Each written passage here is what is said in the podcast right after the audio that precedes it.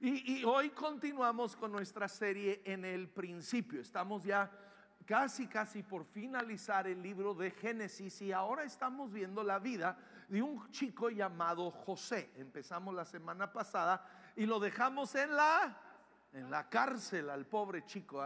Pero a pesar de estar en la cárcel, tú y yo tenemos que aprender en nuestras vidas que Dios está en control. Dios está en control. Aun cuando tú y yo decimos, Dios, ¿dónde estás? Dios está en control. Él está orquestando todo. Ahora, Dios no provoca todo, pero Dios aprovecha todo. Dios no mandó a José a la prisión. Recuerden, lo mandaron sus hermanos y doña Poti. Dios no lo mandó allí, pero Dios aprovechó ese tiempo para hacer su obra en José. Entonces, la vida de José hasta ahorita, les doy un resumen rápido. Sus hermanos le tienen envidia porque es el niño mimado por papá, ¿verdad? Entonces sus hermanos lo venden como esclavo a unos primos. Los primos se lo llevan a Egipto y lo venden allá a Potifar. Doña Poti lo acusa falsamente, ¿verdad? De acoso sexual. Va para la cárcel. Estando en la cárcel, Dios empieza a manifestarse en él, dándole el don para interpretar sueños. Se lo interpreta al panadero y al copero. Y ah, sucede tal como él les dice y le pide al copero, le dice, copero, acuérdate de mí. Cuando estés con el faraón, dile que aquí estoy, que es injusto que me saque de aquí, por favor. Pero, ¿qué dice? Dos años más tarde. Dos años. ¿Cuánto? Dos años. Cuando tú y yo confiamos en el hombre, ay, es que tengo una palanca que me va a ayudar, tengo un tío conocido, tengo un amigo que es político que me va a echar la mano. Tú y yo ponemos nuestra confianza en el hombre, siempre nos van a defraudar, siempre. Tenemos que aprender a confiar en Dios. Es Dios, es Dios el que obra, Dios lo hará. Dice, entonces dos años más tarde, después de que le reveló el sueño al copero, el copero se olvidó de él. Pero Dios no se ha olvidado de él. Y dos años después el faraón tuvo un qué? Un sueño. Oh, sí, sí, sí, sí, sí. ¿Ves? Dios inquieta al faraón. Porque ya es tiempo. Ya está listo José. Dios ya ha terminado su obra. Y es ahora cuando lo va a sacar, lo va a... uh, uh, uh. Pero primero el sueño. Y el sueño es un poco injusto. Ahorita verán por qué. Tiene este sueño el faraón donde del río Nilo salen siete vacas gordas, gordas, gordas, así. Mm. Y detrás de ellas salen siete vacas flacas, flacas, flacas. Se tragan las flacas a las gordas y se quedan flacas. Dime si eso es justo o no. Yo me trago a la flaca y me hago gordo. Dios mío, pero las vacas gordas, flacas, se tragan a las gordas y terminan todavía flacas. Despierta el faraón y está todo, pues ¿qué es esto? Y se vuelve a dormir. Sueña con siete espigas de, grano, de, trigo, llenas, llenas de, grano, trigo, wow. Y luego ve siete espigas flacas, quemadas por el sol y el viento, y se tragan a las gordas y se quedan flacas. En eso despierta el faraón y él sabe, él sabe, hay algo en este sueño. Esto no es nomás la pizza que me tragué anoche. No, no, no, hay algo, no fueron los jalapeños ni nada. Dice, algo. Entonces llama a, sus gentes sabias, llama a, sus religiosos y todo y les platica su sueño. Y todos están como que, ¿seguro que no era la pizza? Eh, eh, seguro. Y, y, entonces el copero, ¿han pasado qué? Dos años. Al fin se acuerda de José. Le dice, oh faraón le tengo unas buenas noticias. En la prisión, ¿se acuerda que usted me echó a mí al panadero allí hace dos años atrás? Pues hubo un hebreo allí que nos interpretó el sueño. Y tal como él nos dijo, sucedió. Entonces mandan traer a José. Pero primero pues lo tienen que bañar, ah, está en la prisión, lo bañan y luego lo tienen que rasurar de todo, ¿ok? Porque los, los egipcios se rasuraban de todo, de la cabeza, de la barba, de, los brazos, del pecho, de todo. Se lo rasuran, le ponen ropas egipcias y ahí lo traen delante del faraón. Y el faraón le dice, tuve un sueño que nadie ha podido interpretar, pero me he enterado de que cuando tú, José, tú, tú, oyes un sueño, eres capaz de interpretarlo. Ahora, partí este siguiente versículo en dos porque quiero que veamos con cuidado la respuesta de José. Faraón le está diciendo, tú, tú eres el bueno, tú eres el que tiene la unción, tú eres el que tiene, ¿verdad?, el poder, la capacidad. Y fíjense la respuesta de José. No soy yo. No soy yo quien puede hacerlo. Dios ha hecho algo en José. ¿Ves? Ya no es, es mi trabajo el que me va a sacar de aquí. Ya no es mi don, mi talento es el que me va a sacar de aquí. Ya no es mis conexiones, mis amigos, lo que... No, no, no. ¿Es quién? Es Dios. Dice, yo no soy quien puede hacerlo, respondió José, sino que es quién? Es Dios. José reconoce en este punto en su vida, todo depende de Dios.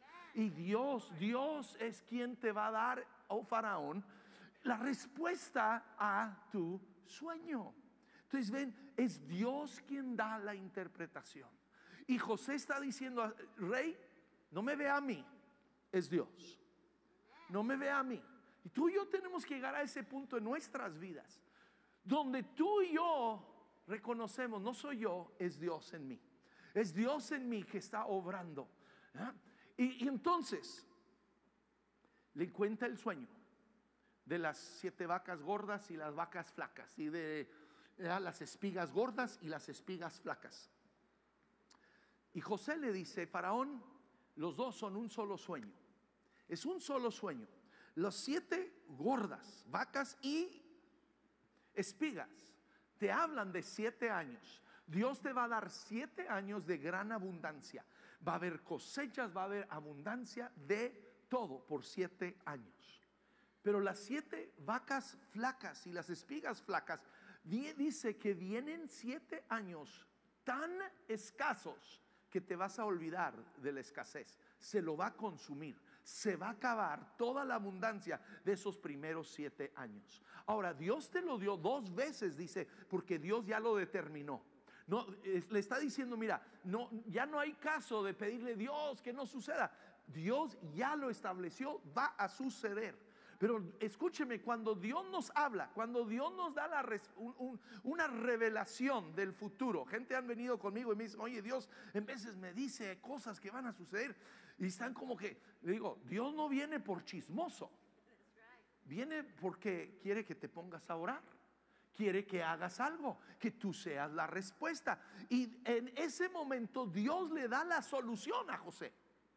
Dios le da la solución y él sin esperar que el faraón le pregunte, el faraón ni pregunta, ¿y qué hacemos? No, no, José le dice inmediatamente, esto es lo que va a suceder, siete años de abundancia, siete años de escasez. Oh faraón, lo que usted tiene que hacer es poner a una persona encargada de toda la nación para que vaya recopilando durante esos siete años de abundancia el 20% de cada cosecha que lo almacene, que lo guarde, para que cuando lleguen los siete años de escasez tengan que comer. Ahora, escúchame, a mí esta revelación de Dios aún se aplica el día de hoy en tu vida y mi vida. Dios está dando aquí a través de José una revelación que puede ser de bendición en nuestras vidas personales. Porque hay una sabiduría del cielo aquí para el éxito financiero. ¿Cuántos quieren el éxito financiero? Escúchame. Que aprendamos a vivir con qué? El 80%. Tristemente hoy en día la mayoría de nosotros vivimos más allá de lo que ganamos. Hoy en la mañana, hoy, hoy, no es hace 20 años, hoy chequé con el doctor Google. aquí en Estados Unidos, y yo sé que también ustedes en Chihuahua no se hagan, también tan igual. Aquí en Estados Unidos, la familia promedio tiene una deuda de mínimo 140 mil dólares. ¡Wow! ¿Por qué? Porque gastamos más de lo que ganamos. Quiero esto, quiero aquello. Pero Dios, escúchame, la sabiduría de Dios es, aprende a vivir con el 80 y luego ¿qué vas a hacer con el otro 20? Almacenarlo. Lo vas a almacenar para tu bien. ¿Ok? El primero es el 10% lo vas a almacenar en el cielo. Jesús dijo en Lucas 12, 33 al 34, dice, provéanse de bolsas que no se desgasten, acumulen un tesoro inagotable. ¿Dónde? En el cielo, donde no hay ladrón que aceche ni polilla que destruya. Ves tú yo cuando damos a Dios nuestro diezmo, lo estamos atesorando para nosotros. Para cuando estés en el cielo y también aquí en esta tierra, para que Dios tenga de dónde proveer, de dónde bendecirte. Lo estamos atesorando. Y luego lo dice, hay que almacenar en la tierra. Aparte del diezmo que damos a Dios, tú y yo debemos de apartar un 10% y lo vamos guardando para una emergencia. Una emergencia. Digan conmigo, la Navidad no es una emergencia. No, no, no. Eh, la Navidad llega todos los años y ya lo sabemos. ¿Ok? Lo sabemos. En el 2019, déjales doy una revelación así de Dios. Va a haber la Navidad. En el 2020 les va a llegar la Navidad. Entonces desde enero te vas preparando para la Navidad. Eh, eh, eh, este es un fondo de emergencia. Las vacaciones no son una emergencia. No. Ay, nos queremos ir a Cancún, ahí especial. ¿Ah? No, ese no es una emergencia. Lo guardas para una emergencia. O vamos a ver capítulos más adelante lo puedes usar para enriquecerte. Ok, pero entonces, escúchame, tú y yo tenemos que aprender a vivir. Si vivimos conforme a este principio que Dios le da a José, tú y yo vamos, uh, nuestra vida, escúchame, cuando los demás están en crisis, ah, tú y yo vamos a estar viviendo tranquilos porque hemos aprendido de Dios. Ok, entonces después de darle la interpretación, darle la respuesta a lo que tiene que hacer, dice, entonces el faraón les preguntó a sus servidores, ¿podremos encontrar una persona así en quien, ¿qué dice? Reposa el espíritu de quién? De Dios. Si tú y yo queremos ser esa respuesta en nuestro trabajo, en nuestro hogar, tenemos que tener el espíritu de Dios en nuestra vida. Es el Espíritu de Dios que, que, es la diferencia entre tú y yo y el compañero en el trabajo. Tal vez hay compañeros en el trabajo que son más inteligentes, que tienen más educación que tú y yo. Pero si el Espíritu de Dios está en nosotros, nosotros seremos los que Dios eleva. Pero tenemos que tener su espíritu en nosotros. Y luego le dijo a José, puesto que Dios te ha revelado. ¿Ves? Ahora el faraón está, ya no está hablando tú, eh, porque José lo enfocó, no soy yo, es Dios. Ahora el mismo faraón está reconociendo, es Dios, puesto que Dios te ha revelado todo esto, no hay nadie más competente y sabio que tú. Y luego vemos, Dios es el que da ¿qué? la promoción. Dios es que da la promoción. Tú y yo tenemos que aprender a depender en Dios, que Él es el que nos va a promover en nuestro trabajo, en nuestra escuela, en, en todo lo que hacemos. Es Dios. Ahora, no es cruzarme de brazos y decir, bueno Dios, pues a qué hora. Aquí estoy Dios, esperando, el pastor dijo. No, no, no, no, no. Todo este tiempo, 13 años que José ha estado en la casa de Potifar y ha estado en la prisión, ¿qué hizo José? Se puso a chambear se puso a trabajar. Lo pusieron al cargo de toda la casa de Potifar. Lo pusieron al cargo de toda la prisión porque trabajaba con excelencia. Era trabajador, llegaba temprano, se quedaba tarde. no, no, no era esos que llegan tarde y se van temprano. Y luego si se tienen que quedar 10 minutos extra, ah, y, y me van a pagar tiempo extra. ¿Qué onda? Era trabajador, pero confió en Dios. Tenemos que ser trabajadores, que tenemos que hacer las cosas con excelencia, pero nuestra fe y nuestra confianza es en Dios quien nos va a elevar. Ahora, sus hermanos le habían quitado el saco, el saco de colores, ¿verdad? que decía que él era el hijo predilecto. Ah, ellos se lo quitaron, el hombre se lo quita, pero escúchame, Dios por medio del faraón viene y le pone un anillo un anillo que le daba autoridad en la nación. Era como darle una, como el gobierno, el presidente que te diera la tarjeta de crédito de la nación. Uh, ¿eh? Órale. Y luego le dio, dice, ropas de lino fino, le puso un collar de oro en el cuello, lo subió en un carro jalado por caballos y donde fuera todos tenían que postrarse y encima, así como el pilón, como el cherry, encima de la, de la nieve, le dio una esposa. Wow. Ah, eh, no se emocionen, no se emocionen de más. Ahora, José, escúchame, nunca hubiera podido lograr esto él solo. ¿Cómo es que un hebreo, un hebreo, no un egipcio, un hebreo llega a tener el segundo lugar sobre Egipto? El segundo lugar. ¿Te imaginas? Solo Dios, solo Dios lo puede hacer. Y luego en los siguientes siete años, que hay esta abundancia, José empieza a almacenar grano por toda la nación. Hace bodegas enormes donde empiezan a almacenar el 20% de todas las cosechas en cada ciudad, en cada pueblo, donde dice era tanto el grano que ya ni podían contarlo. Y luego durante este tiempo José tiene dos hijos. ¿Ah?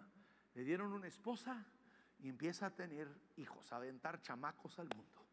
Y vamos a ver, por medio del nombre que él le da a estos hijos, nos habla de la restauración que Dios hace en nuestras vidas tú y yo cuando confiamos en Dios, colaboramos con Dios, Él hace cambios, Él empieza a, mover cosas en nuestras vidas. Y dice, el primero, el primero de sus hijos es Génesis 41, 51, dice, lo llamó Manasés. Manasés, ¿por qué? Porque dijo, Dios ha hecho que me olvide de todos mis problemas. Dios, escúchame, el día de hoy quiere en tu vida y mi vida que tú y yo aprendamos a olvidar el pasado. Pablo que nos dice, hago una cosa, digan, conmigo, una cosa, una cosa, una, una, no veinte, no, no, una lista larga, dice, hago una cosa, olvidando lo que queda, ¿qué? Atrás, prosigo hacia la meta. Oye, tú y yo, Dios nos llama a dejar atrás nuestro pasado. Algunos de nosotros ya tenemos 50 años de edad, 60 años de edad, y todos estamos, ah, ah, es que mi papá no me amó. Ah". ya, pues, tu Padre Celestial sí te ama. Ya. Algunos Ay, todavía están soñando con la novia de, cuando estaban en secundaria. Y ahí la andan siguiendo en Facebook. Y en Facebook todavía tiene la foto de cuando era una señorita así. No, no ha hecho una actualización de la foto actual. Deja de vivir en el pasado haya sido bueno, haya sido malo. Dios, nos dice, olvidando lo que sucedió atrás. Algunos viven lamentándose de una mala decisión que tomaron. Es tiempo de olvidarte. Él lo llama Manasés. Dios me ha hecho que olvidar el pasado, olvidar el sufrimiento. Y luego el segundo lo llama, oh, lo llama Efraín. Efraín, porque dice, Dios me ha hecho fecundo en esta tierra donde he sufrido. Dice, Efraín, Dios me ha bendecido aquí el día de hoy. Tú y yo tenemos que vivir en el día de hoy. Y como David que dice, hoy es el día que ha hecho el Señor. Digan conmigo, hoy, hoy, hoy es el día que ha hecho el Señor. Que dice, me regocijaré y me gozaré en él. Tú y yo tenemos que olvidar el pasado, olvidar nuestros errores, olvidar lo que nos hicieron, los que nos dijeron. Lo dejamos atrás y hoy empezamos a decirle Dios gracias por lo que haces en mi vida hoy. Vivo en el hoy, vivo en el hoy y le doy gracias por mi vida hoy. Le doy gracias por mi salud hoy. Le doy gracias por mi familia hoy. Le das gracias por el marido que tienes hoy. No el que querías tener en la prepa. Ok. Quemen Facebook. Ah, no, no, no, tranquilo, tranquilo. Okay. Ahora, después de los siete años de bendición, viene la crisis. ¿Ok? Se cumple la palabra de Dios y de repente no hay lluvia, no hay agua, no hay cosechas. La gente no tiene que comer. Y vienen con el faraón, clamando al faraón, ¿qué hacemos? Y él los manda con José. Y José dice, abre los graneros y empieza a vender el grano a todos los de Egipto, pero no solo los de Egipto. Esto está afectando todo el mundo de su tiempo y empiezan a venir de diferentes países, incluyendo, escúchenme, los hermanos de José. Los hermanos de José, su papá Jacob los envía, menos a uno, menos a uno el Benji, el, e, e, e, el, hijo preferido, el pequeño, el que era hijo de Raquel. Raquelita, su esposa, que recuerdan tenía cuatro, esta la preferida, solo tuvo dos hijos, José y Benjamín. Y como José ya no estaba, pues Benji aquí, me lo, aquí se queda. Los otros diez, lárguense a ver cómo les va. Y ahí van, ahí van para Egipto, ¿ok? Y um, Dice, José era el gobernador del país, el que vendía trigo a todo el mundo. Y cuando sus hermanos llegaron ante él, ¿qué dice la Biblia? ¿Se qué? ¿Se postraron qué? Rostro en tierra. Uh.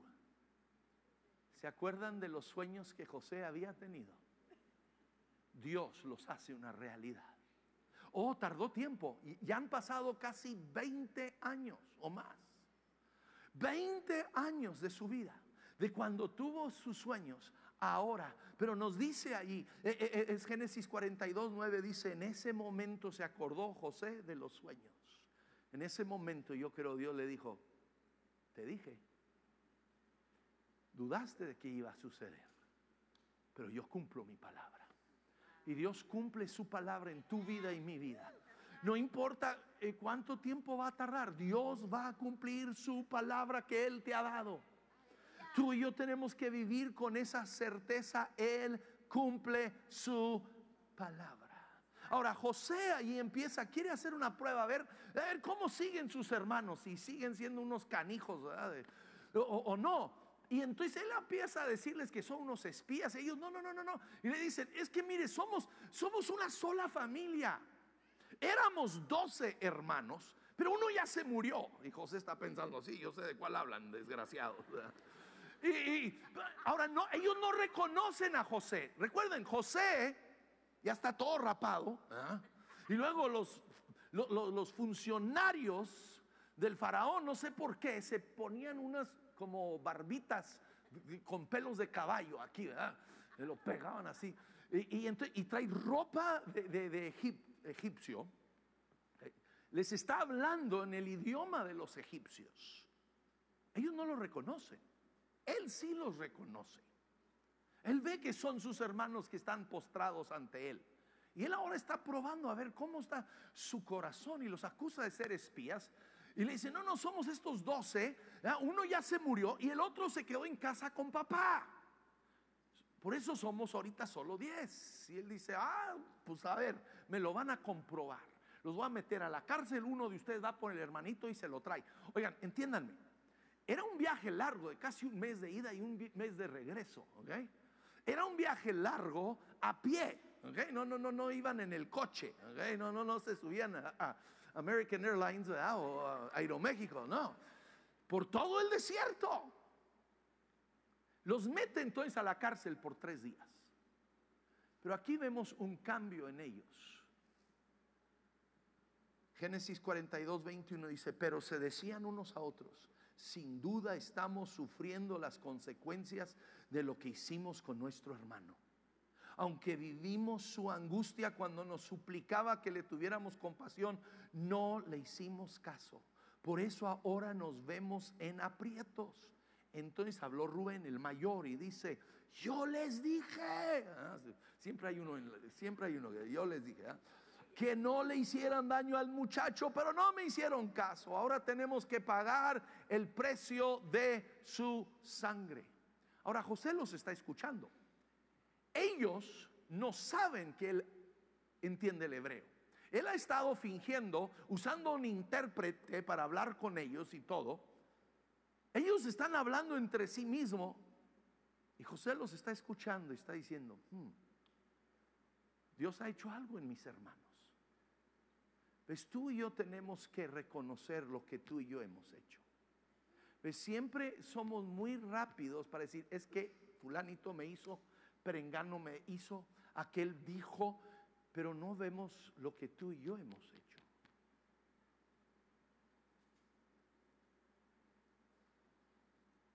Sí, viene el hombre muy, ay, mi mujer me cacheteó. Sí, pero tú qué le dijiste para provocarla. tranquila. y, digo, tú y yo tenemos que vernos en el espejo y reconocer qué he hecho yo. Ahora, después de tres días, lo saca de la prisión y dice, ok, no, no, vamos, cambio de planes. dice, uno se va a quedar aquí. Simeón lo mete al bote. Yo no sé si Simeón era el peor de todos, él los conocía. Y le dice, ustedes los otros se van a regresar a casa, se van a llevar grano y todo, pero no regresan aquí sin su hermano menor. No los vuelvo a ver, porque si los vuelvo a ver sin su hermano menor, todos van a la cárcel y no salen. Entonces los empacan, les dan su grano y ahí van para casa. Ahora, lo que vamos a ver es que la culpabilidad, si tú y yo vivimos con culpabilidad, nos va a robar de toda bendición. Llegan a casa, sacan el grano y descubren el dinero adentro del grano. El dinero con el que habían pagado, ahí está. Y en vez de poder darle gracias a Dios y regocijarse de que Dios los estaba bendiciendo, se llenan de temor. ¿Ah? Se llenaron de temor. Ahora, ¿qué nos va a pasar? ¿Por qué? Porque viven bajo una culpabilidad por lo que habían hecho. Tú y yo tenemos que aprender que en Dios no hay ninguna condenación. Y tú y yo tenemos que aprender a poner todo en manos de Dios y pedir perdón cuando hemos ofendido, cuando hemos hecho daño. Al fin pasa el tiempo, se les acaba todo y el papá les dice, regresen. No, papá, no podemos regresar si no va Benjamín con nosotros. Y él, ¿por qué me hicieron esto? ¿Por qué le dijeron que tenían otro hermano? El viejo Jacob, ¿verdad? Le hubieran mentido, ¿verdad? Le dicho, ¿por qué le dijeron?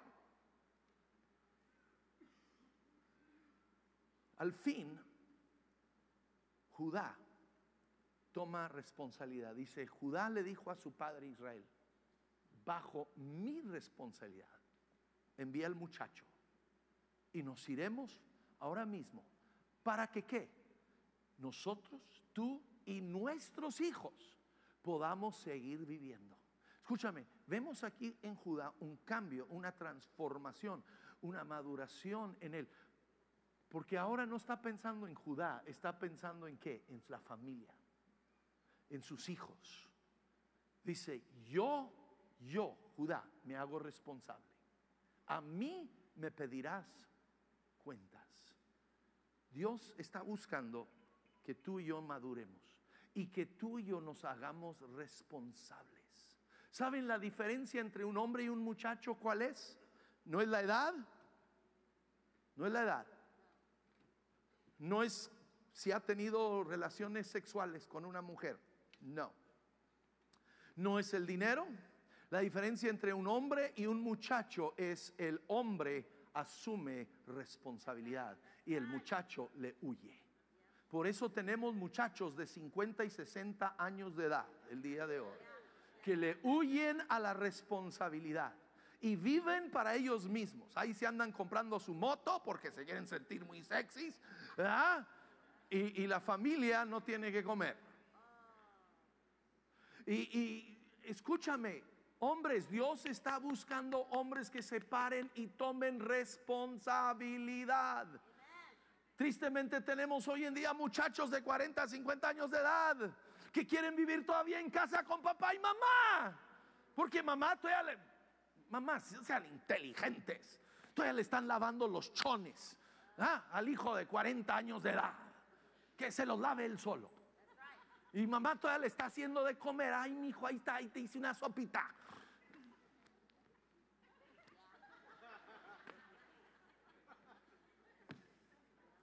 De lo de la casa. Que se haga hombre. Que se haga responsable. Eh, eh, eh, la, la, diferencia entre un hombre y un muchacho es el hombre asume responsabilidad. No solo por su vida, sino por la vida de otros. Y Dios está buscando hombres que hagan, se hagan responsables no solo por su casa, sino por su ciudad, por su comunidad. Que tú y yo como hombres nos levantemos y nos paremos delante de Dios, digamos, Dios, yo me hago responsable por ver tu reino establecido en mi ciudad, en mi comunidad, en mi trabajo. Ah, Dios mío, sucede en todos los trabajos, sucede aquí, de repente algo se quiebra y nadie lo hizo solo, solo, se estrelló la camioneta. Nadie tiene para decir, yo fui, asumo responsabilidad. Dios a eso nos llama a ser hombres. Y aquí vemos a Judá. Judá no ha sido un hombre hasta ahorita. Uy, el tiempo ya se me acaba. Judá ha sido un Judá es el que les dijo, vamos a vender a nuestro hermano. Judá es el que dijo, vamos a, engañar a nuestro padre, que piense que un animal se lo comió. Judá es el que tiene dos hijos tan desgraciados que hasta Dios los tiene que matar. Judá es el que cuando se queda viuda, viudo, viudo, viudo,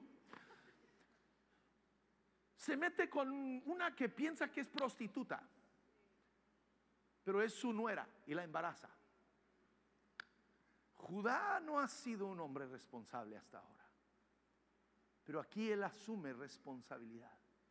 Y escúchame, cuando tú y yo asumimos responsabilidad y tú y yo confesamos nuestros pecados, nuestros errores, entramos en una sinergia con Dios una sinergia con Dios donde Dios, ¿ves? Es Dios el que hace todo, es Dios el que nos eleva, es Dios el que nos promueve, es Dios el que da el sueño, es Dios el que da la interpretación. Pero era José el que se puso a chambear.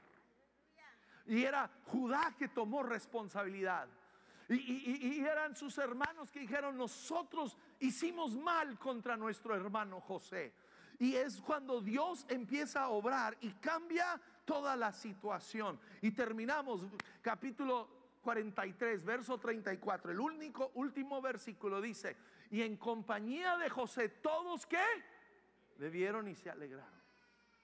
Regresan, llegan con Benjamín. El papá suelta a Benjamín con Judá. Cuando ve uno de sus hijos tomar responsabilidad, dice, ahí está bien, llévate a Benjamín. Ahí van, llegan con José. José los ve y les dice al, su siervo, llévenselos a mi casa. Vamos a hacer una comida en mi casa. Ellos están temblando. ¿Qué estamos haciendo en la casa de este funcionario egipcio? Todavía no lo reconocen. Y luego lo sienta a la mesa en orden, del mayor hasta el menor. Así como que, y, ah, caray, ¿cómo supo? ¿Quién le dijo? Y luego les da de comer a todos, pero el plato de Benjamín, recuerden, Eli José y Benjamín son hermanos al 100, tienen el mismo padre, misma madre. Todos los otros son medios hermanos, todos tienen el mismo padre, pero diferentes madres. Entonces el plato de Benjamín está servido pero cinco veces más que los otros. Todos lo ven. Y dice, ¿y qué? Se alegraron. Cuando asumimos responsabilidad, confesamos nuestros pecados, Dios, ves, está esperando que tú y yo hagamos eso. Dios se engancha con nuestra vida y cosas empiezan a cambiar. Cosas empiezan a cambiar. Voy a pedir a los de la alabanza que vayan pasando. Voy a pedir que en todos los campos nos pongamos de pie. Ponte de pie. Dios está en control. Pero Dios está esperando que tú y yo hagamos esos cambios para empezar a cambiar las circunstancias en nuestra vida. Que tú y yo hoy podamos decir, Dios, perdóname por las personas que he lastimado. Perdóname por los daños que he hecho. Y luego le digamos, Dios, de hoy en adelante asumo la responsabilidad. La responsabilidad de mi vida. La responsabilidad de mi matrimonio. Señora, señora, eh, voy a robarles un minutito más.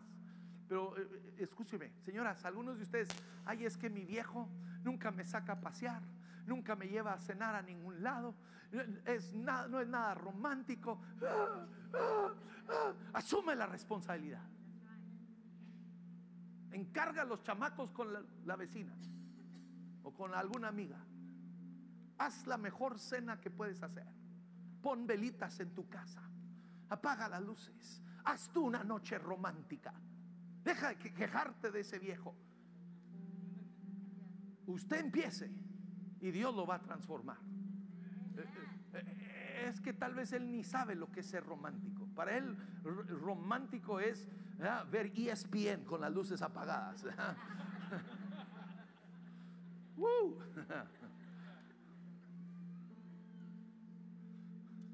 Para él romántico es que tú y él los dos se pongan la playera del América al mismo tiempo.